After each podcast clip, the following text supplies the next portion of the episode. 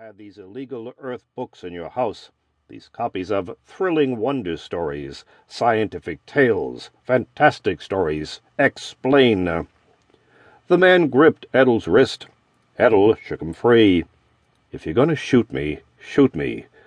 That literature from Earth is the very reason why I won't try to invade them. It's the reason why your invasion will fail. How so? The assigner scowled and turned to the yellowed magazines. Pick any copy, said Edel. Any one at all. 9 out of 10 stories in the year 1929. 30 to 50 Earth calendar. Has any Martian invasion successfully invading Earth? Ah, the assigner smiled, nodded. And then, said Edel, failing. That's treason, owning such literature. So be it, if you wish. But let me draw a few conclusions. Invariably, each invasion is thwarted by a young man, usually lean, usually Irish, usually alone, named Mick or Rick or Saul or Bannon, who destroys the Martians. You don't believe that? No, I don't believe Earthmen can actually do that, no. But they have a background, understand, assigner, of generations of children reading just such fiction, absorbing on it. They have nothing but a literature of invasions successfully thwarted. Can you say the same for Martian literature? Well, no, I guess not. You know not. We never dealt in stories of such fantastic natures. Now we rebel, we attack, and we shall die. I don't see your reasoning on that. Where does this tie in with the magazine stories? Morale, a big thing. The Earthmen know they can't fail. It is in them like blood beating in their veins. They cannot fail. They will repel each invasion, no matter how well organized. Their youth of reading just such fiction as this has given them a faith we cannot equal. We Martians, we are uncertain. We know that we might fail. Our morale is low in spite of the banged drums and tooted horns. I won't listen to this treason, cried the assigner. This fiction will be burned, as you will be, within the next 10 minutes. You have a choice, Edelvry. Join the Legion of War, or burn. It is a choice of deaths.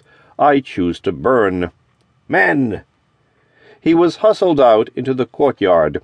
There, he saw his carefully hoarded reading matter set to the torch.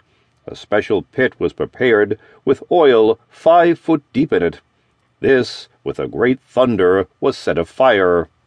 Into this, in a minute, he would be pushed. On the far side of the courtyard, in shadow, he noticed the solemn figure of his son, standing alone, his great yellow eyes luminous with sorrow and fear. He did not put out his hand or speak, but only looked at his father like some dying animal, a wordless animal seeking rescue. Edel looked at the flaming pit.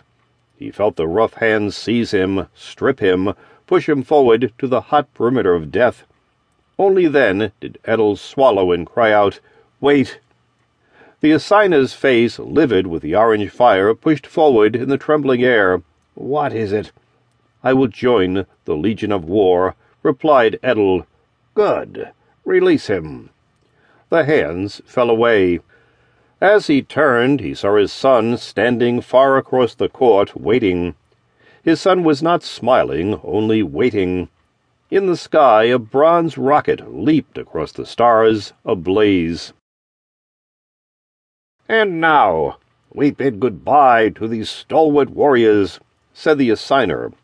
The band thumped, and the wind blew a fine, sweet rain of tears gently upon the sweating army. The children cavorted. In the chaos, Edel saw his wife weeping with pride, his son solemn and silent at her side. They marched into the ship, everybody laughing and brave. They buckled themselves into their spider-webs. All through the tent ship, the spider-webs were filled with lounging, lazy men. They chewed on bits of food and waited. A great lid slammed shut, a valve hissed. "Off to Earth and destruction," whispered Edel. "What?" asked someone. "Off to glorious victory," said Edel, grimacing. The rocket jumped.